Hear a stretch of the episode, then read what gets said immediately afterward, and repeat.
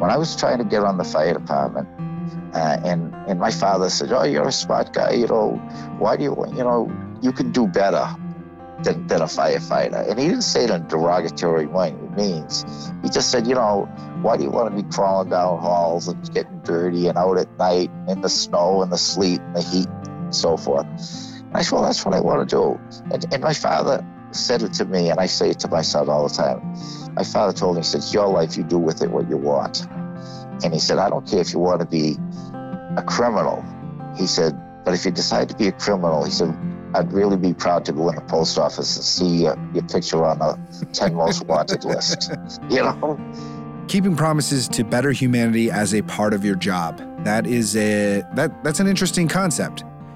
Uh, and I'm not talking about part of your job as in sort of this commercial way of, you know, promise to sell widgets. You know, we're non-commercial, nonprofit, but I, I'm talking about a promise to save someone's life Bob, uh, the gentleman in today's episode, is someone who runs towards the fire, not from it, and he just happened to be there to respond to a tragic moment that a generation of Americans will remember.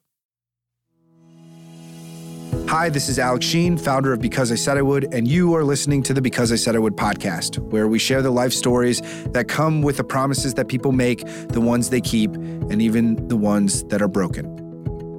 In today's episode, you're going to meet Bob, a retired firefighter from a, a, small suburb outside of Boston, Massachusetts. Bob has a great sense of humor and like this crazy Boston accent, like a like a pocket car and Harvard Yard kind of thing going on. Uh, but with that, also a heart of gold. Bob's heroics, uh, I'm talking life saving rescue efforts. They go far beyond the call of duty. This is his promise story.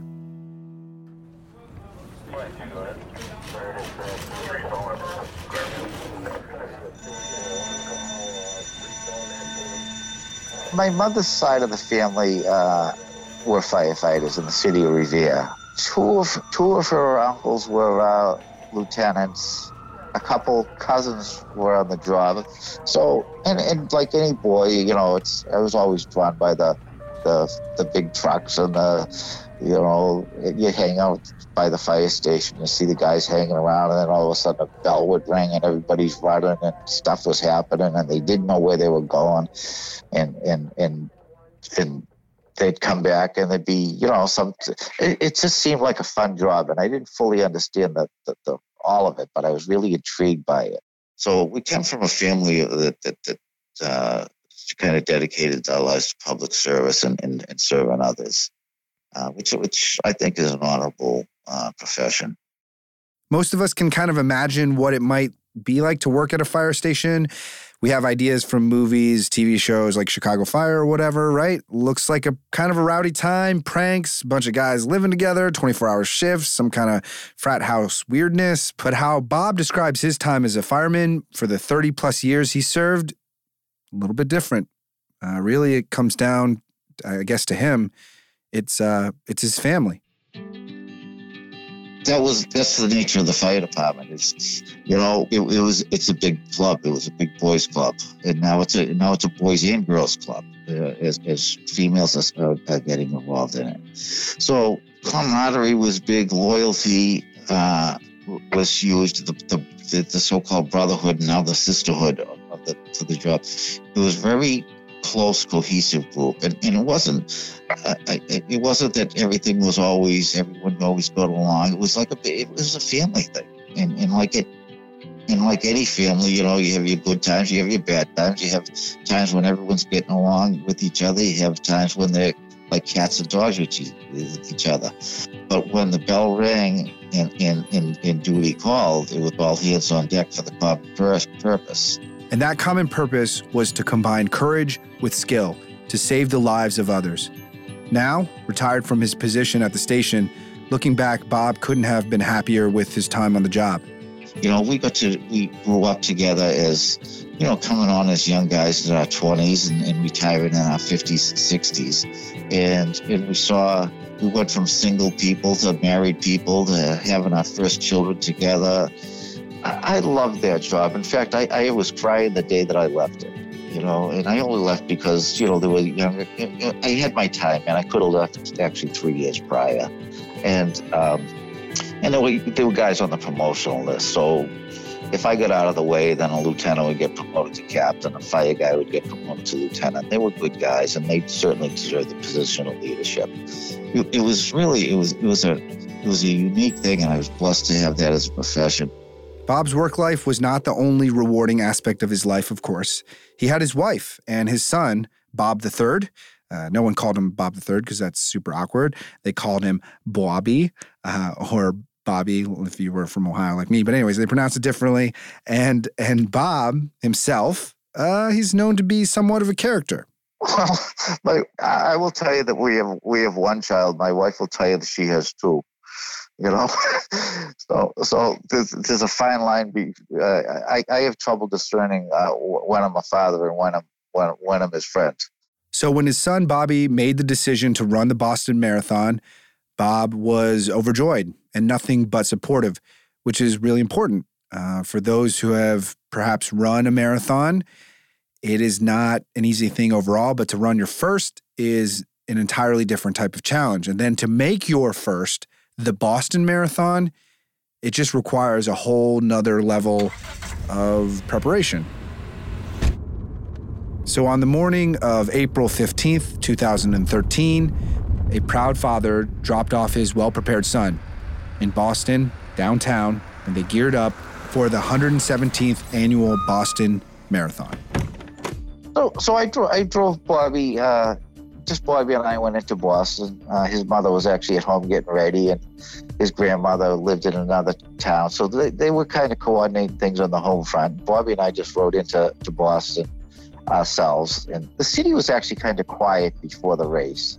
Uh, you know, once the race started, it was going to be this huge, you know, uh, gathering of people and so forth. But it, the city was it was almost like a little Sunday morning. So we drove in. We had a chance to kind of reflect. I was told how proud I was, what a great accomplishment it was, and and you know he was saying how he didn't think he was going to be able to raise that money, and was you know I said, well, you know, today this is this is the culmination of it all. And you know, so really just enjoy your race today, and, and think about all the good things that you've done, and all the people who will benefit not only by what you've, the money you've raised, but you know, everybody everybody here is running for, for a reason. And and it's all good reasons, you know. Uh, whether they overcame addiction, whether they're trying to they overcame cancer, whether they're trying to repay people helped them. Every person here is running, you know, for, for, for a cause that's greater than himself. So really, really just enjoy it. So I dropped him off. I gave a kiss goodbye and a hug and good luck. And and he went his way and I went my way, and then went home and I got his brother and you know everyone that was gonna be in the cheering section for him, and and uh, we drove back into Boston. Now, a lot of people are obviously familiar with the Boston Marathon, but for those who may not be and may not know the significance of this event, the Boston Marathon is actually the world's oldest annual marathon and is one of six world marathon majors. It attracts around 500,000 spectators, like live, I'm there kind of thing spectators from around the world, and averages nearly 30,000 registered participants. In 2018, they benefited over 260 nonprofit organizations and raised over $36.6 million for these charities. The race is actually held on what's called Patriots Day, which isn't a holiday across the country, but certainly is in Boston. People actually have this day off, and the city is literally blooming and blaring with excitement for this historic race. Oh, there were thousands of people. There were th- the streets were the streets were lined, and this is a huge event for the city of Boston.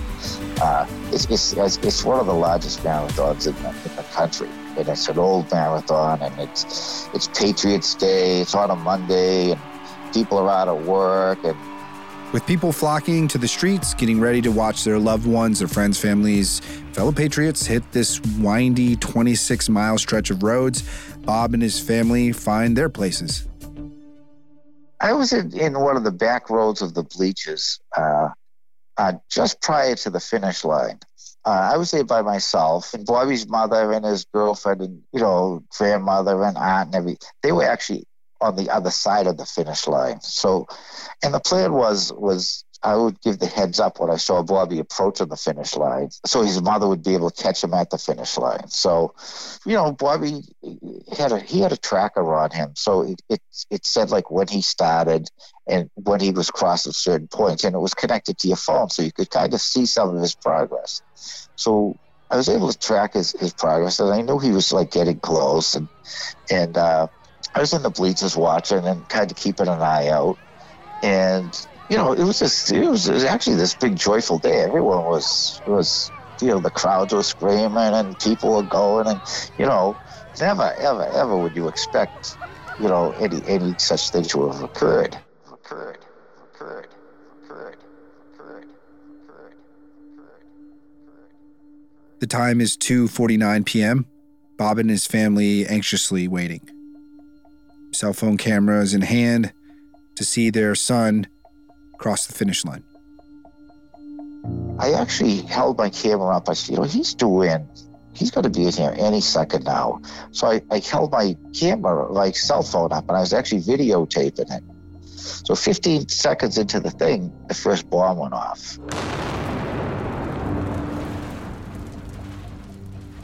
Bob was sitting in the stands in the 2013 Boston Marathon bombing.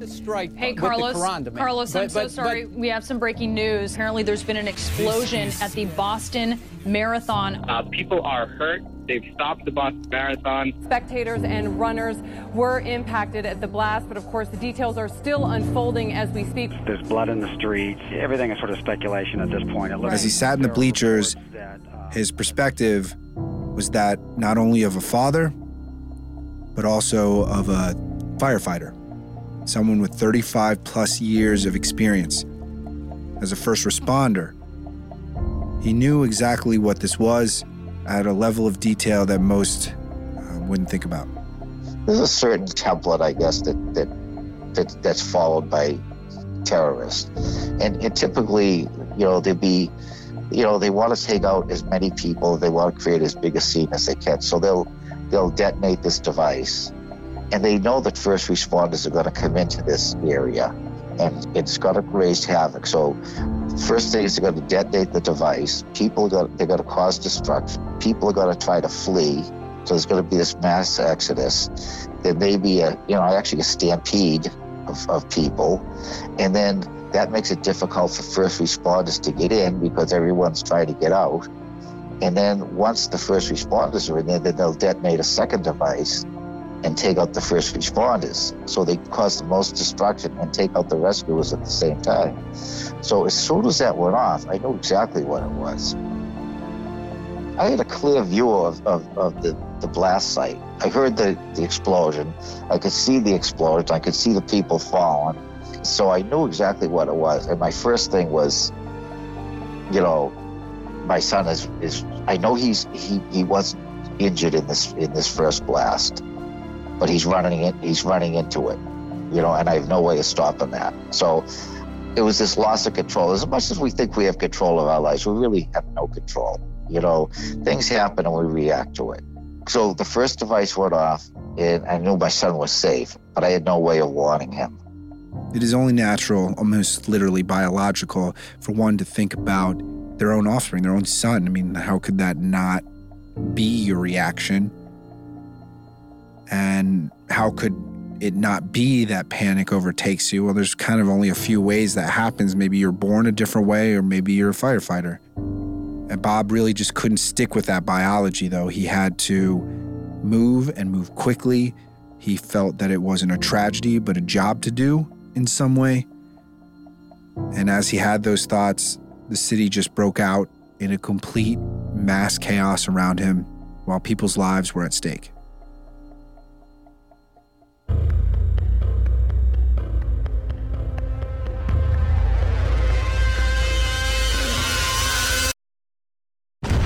Soon as soon as the bomb went off, it was instant chaos. People people were screaming, people were starting to flee. Like everything just stopped. So it was like the world stopped and chaos erupted. And as a first responder, I know one of the things the first responders do is is look for the secondary device. So, what do you see around you that's unusual? And one of the things that's going to be unusual is anyone running towards the blast site or anyone not leaving the blast site. So, if you see someone hanging around, you know, then there's, a, there's your suspect for secondary device. So, as I I went down, I'm kind of going against the, the tide there, and uh, as I'm going over the barrier, there's a Boston police officer with his gun in my face saying, you know, but you know, he says, stand back, everybody get back. So anyone that was going in, he was holding back with his gun because those are potential secondary, you know, terrorists. So I had no identification on me. I told him, I said, I'm a fire paramedic. I said, you got to let me in. He said, no, stay back. And I said, people are dying. You've got to let me in. I said, I can help them. And he, and he said, okay, go ahead. So went over. And then you had to go over another second secondary wall and, and, and so forth. So my goal in doing that was, you know what, there's nothing I could do about the safety of my son.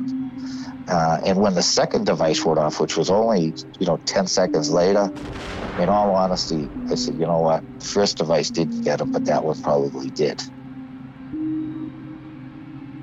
And my heart was in my throat. And, and at that point, I really figured, you know what, we're all screwed here because I'm trying to listen. Are there any other devices? Because an incident commander, you have to command the incident. If you don't, if you don't manage it, it's it's going to manage you.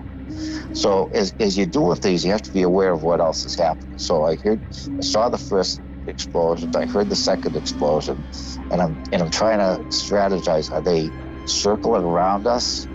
At least devices going to circle around us and encapsulate us, and then and then we're all screwed. Or are they going to go down, continue going down the finish, you know, the the route, the race route, and you know, are there are there ten of these devices? And they're just going to detonate. So I knew it was an electronic, you know, detonation. That the detonations were somehow controlled or connected, and I was trying to like listen to that. He ran towards the fire, or in this case, the bombing, and he quickly snapped into action. I needed to manage people. That, that's what a, that's what a fire officer does, or a police commander does, or a military commander. You manage people, and you get the people to do the work. Uh, not because you don't want to. It's just that that's your role. So, most effectively save as many people as I can. Uh, I had to make that site a classroom. It had, it had to become an instant classroom. So I, I went into that that scene with the understanding that I've got to, I have to run by a lot of people that are going to be yelling and screaming for help that are not going to be severely injured. And I have to find the core of it. This is good. A, a bomb is like an onion. And so go to the center, find my dead person, and then my most severely injured, most salvageable person is, should be right next to that one. So find the dead person and work your way out. And as you get the further away the injury should become less severe because that's the nature of a bomb. I really wasn't prepared for what I was going to see. Uh, in all my years of, you know, 35 years in the fire service, mostly as an officer, I had 35 years as an emergency room nurse at a city emergency room. And I've always told people, you know, you, you've never seen everything. And don't ever think that you will, because once you think you've seen everything, you're going to get surprised. So I wasn't prepared for what I actually saw, the, the, catastrophic injuries I saw that the people were still alive. Because in all my other previous experiences, those people had succumbed while we were responding. Despite the horror of what Bob encountered, he made it to the bomb site, the epicenter, the center of the onion, in one minute and 30 seconds. I was actually at the the, the side of those people within one minute and 30 seconds. At one minute and 30 seconds, I, I was actually taking care of people there. Well, the first person I saw was was was the uh, Krystle, uh, who who was uh, you know a woman in her 30s, um, who had both legs blown off, and her cell phone hadn't even left her hand. Uh, and the cup that she was drinking was right beside her. So, and there was another girl on top of her. Find the dead person and work your way out. So that that was my my dead person, and then the one so the girl on top of her was unconscious, and but people uh, the the thing that stuck the most in my mind is is people were screaming that they can't believe this is happening and, and, I love you and I'm gonna die and I didn't think we were gonna die like this. And the guy Jeff Bauman with his, you know, both legs blown off, and and, and he's like legs are gone, and, and he's physically trying to run, get up and run, and it's like this sensory overload, and it's like I've never seen anything like this, and and and it was okay, kick it into gear, and, and now you need to and, and all there was really like no trained people there. All, all, the people that were around there were victims of the blast themselves. You know, because uh, if you're there in a minute 30, and, and believe me, help got there very quickly. Bob went from one injured person to the next, helping with wounds, guiding other victims who were conscious and able to do the same. So my role is, and if I were to get get involved too much as far as taking care of any one person, then you sacrifice others. So, you know, Bauman, I secured his bleeding as best as possible, and and even doing that, I'm there. You know, I, I, I can't get tied up here. So it was get people to do the work, telling people here, come over here, put pressure on this, and, and hold it. And they say, I need gloves. I'm there, no, you don't need gloves. Just put your hand here and hold it here until help comes, and then go on to the next one and and and tell them what to do and say do this until help comes do this until help comes and also so you could secure so you would in effect treat as many people as you can by using people that really knew nothing. But all you had to do was just they were willing to do it uh, and, and, you just needed to give them the, the word of encouragement was you know no you don't need to do this. Just do this until help comes and and they did it. All those people were saved by by the victims themselves in in the, in the initial first couple of minutes, and and they did it, and they did it without without question. And, and those were the people that saved. No one person saved anyone that day. Everyone saved everyone, and everyone just did their little part. And I didn't do any anything that was any. I, I don't think any greater than than anybody else. You know, if the people said no, I'm not going to do it, then guess what? That that person would have died. So, what Bob had to do was just give a little direction, a little nudge to fight against this reaction that we have in a moment like this, this feeling where we say inside, I don't know how to do this. And that's understandable, but at some point in these types of moments, it's just kind of this thing where it's like, well, too bad. Action is needed right now. And we have to have this mentality that if I don't do something, no one else will. Because in the fact of this moment, no one else could. These innocent bystanders, they were just caught up in this moment that no one should have been in in the first place. But they rose to the occasion with that little nudge from Bob. But people rose to the occasion, and I'm a true believer that that, that people are good and that they will rise to the occasion if given a little direction and given a little encouragement. You know, and and and uh, but everyone was off those streets in, in, in 18 minutes. You know, the, the bombing happened at shift change for a hospital, so there was double staffing on. People, there was doctors that were running the race. There were people that worked in the hospitals that were spectators in the race. They all showed up to work it really was the goodness of, of, of people that saved other people that day.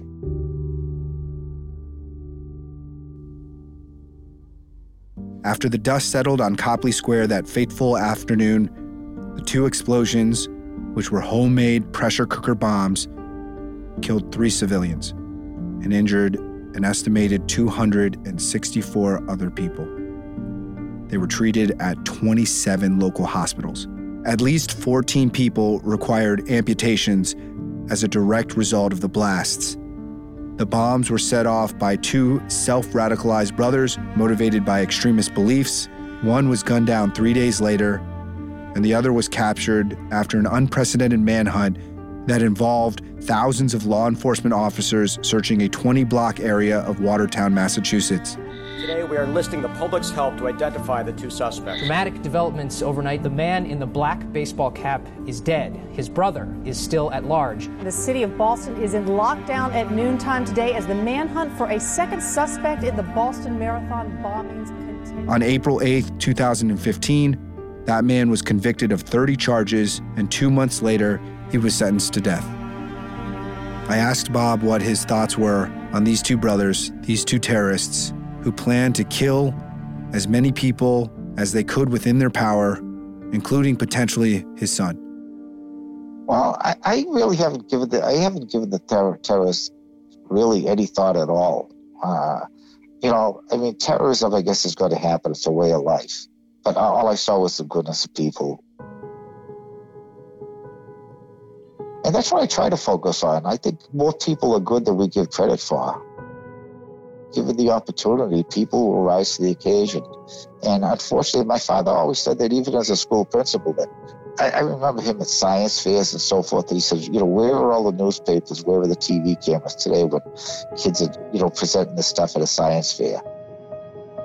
If there was a something bad happening, there'd be television trucks out in the school lot. But when, when good things happen, oftentimes you don't see the coverage. And, and when bad things happen, it, it, it gets more coverage than it deserves. And I think we're smart in not giving these terrorists the courage that they that they seek. Uh, because I, I, think that's their message is, you know, we're, we're going to terrorize you, we're going to scare you so that you retract back into your little cocoon and, and, and, and we take your life away that way. After witnessing the horrors of that day firsthand and still have the heart to only look at the good in humans, well, that makes Bob a role model for us all. If we all thought and acted like this, like he did, the world would, of course, be a better place. But I'm not just talking about Bob. It's all those rescue workers, medical personnel, police, fire, all those folks who were dispatched from surrounding cities that day, and even private ambulances from all over the state. They too are a shining example of what I hope it means to be an American. You know, and, and I really respect, you know, the, the police officers, the bomb squads, the, you know, that, that stand up to these guys and, and that we, react. And, you know, it's, it's a security blanket that I think that we all kind of take for granted. Uh, we don't realize the people that are out there risking their lives every day and they train every day. And, and our expectation is no matter what happens it's bad, we're going to pick up that phone, call 911, and the cavalry will come and they will save us. It's the, it's the greatest profession uh, and the greatest you know, group of people. They're, sure, there, there are bad people. There, there are people that don't deserve to have the job.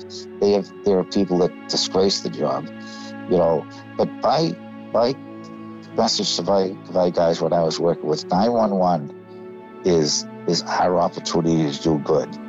We're invited into a person's life in their worst day. When they dial 911, that's not really a call for help, but it's the invitation into their home and into their life And we're invited into that because of the trust that was developed by our predecessors, the guys that worked before us, the police officers, the firefighters, the, you know, the soldiers, the, you know, whatever it was, whatever profession it is they're calling help, they established trust. And, and our, our job is to uphold that trust and to do the very best we can as far as helping them. And I was blessed. I, I, I really was blessed to, to work with those guys. And, and I'm honored to have been part of that that whole profession. And and at 911, you call it. We don't care who you are, what you are, whether you're a good person or bad person. If you need help, we're, we're there. And there's no questions asked. There's no appointment necessary. There's no, there's, we're, we're not doing it for profit. We're not doing it for money. We're not doing it for, for what we're going to get out of it. We're doing it because it needs to be done.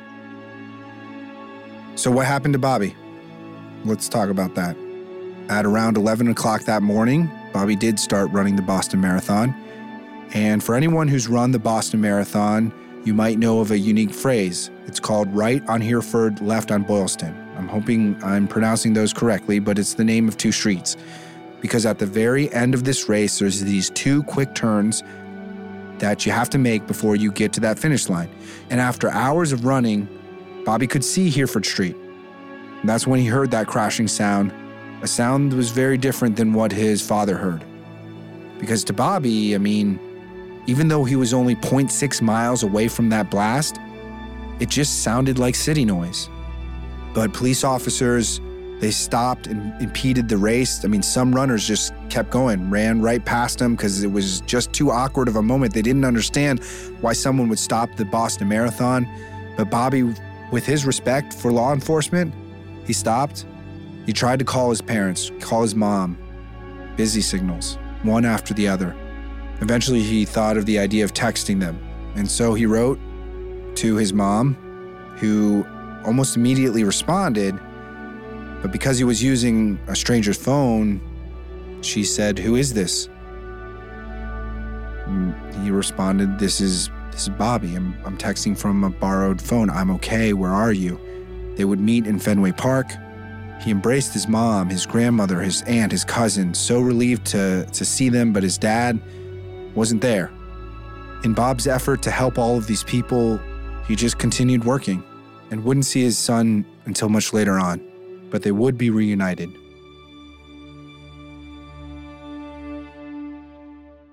As time went on, Bobby would constantly be asked, Well, you're going to run the race again. He did start to develop this fear, this phobia that, well, if it happened once, could it not happen again? So one day, as he's just flipping through his phone, he trips over a TED talk uh, with the name Because I Said I Would. He watches it. He's reminded of the impact of all of the funding that he has raised for children in the hospital.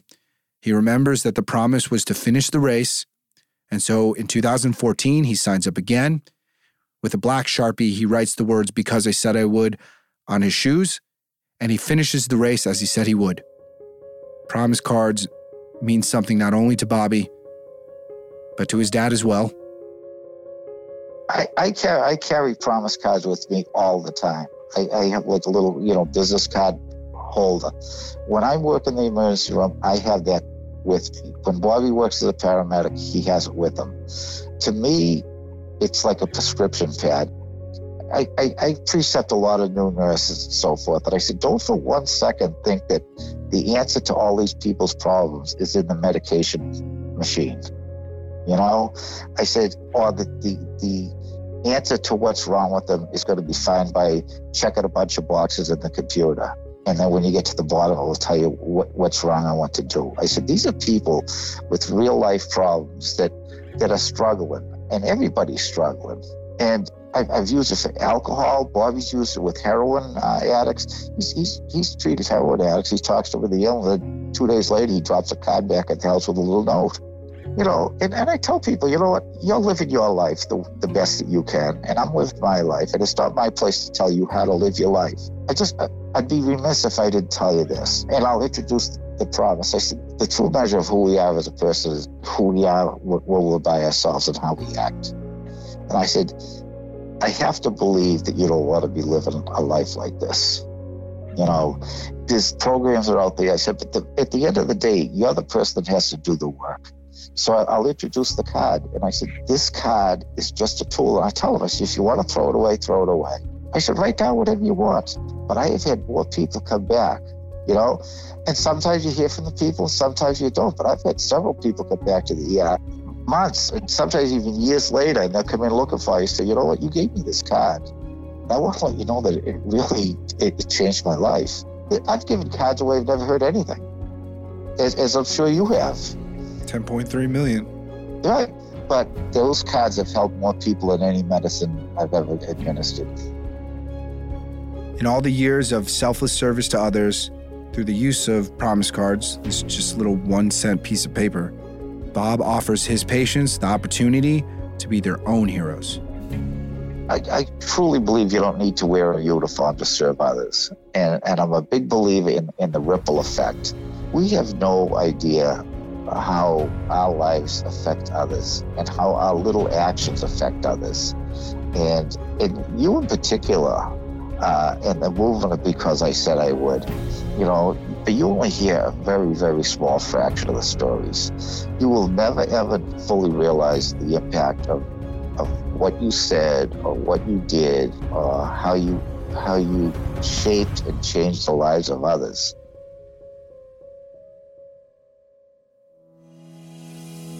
Thank you so much for listening to this episode of our podcast series. This is Alex Sheen, founder of Because I Said I Would.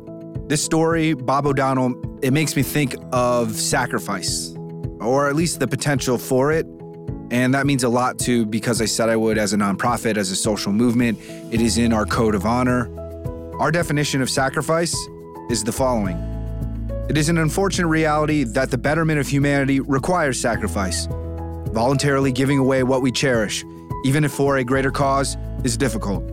I accept that life is not easy, decisions must be made, and so sacrifices as well. In an age where everything is becoming more and more convenient, there's a button to click, it can happen in five minutes, there's a shortcut, a way around it. Technology is just making life easier, and at the same time, is perhaps unknowingly teaching the next generation and this one that sacrifice shouldn't be a part of life. Everything should be convenient, right? A thousand options on demand. And it's just not that way. We can continue to buy into this thought, but that will be at the cost of the betterment of humanity. Bob Sr. recognizes that, and that was passed on to his son, Bobby, who works as an EMT. And a character quality like sacrifice, it doesn't pass on by accident.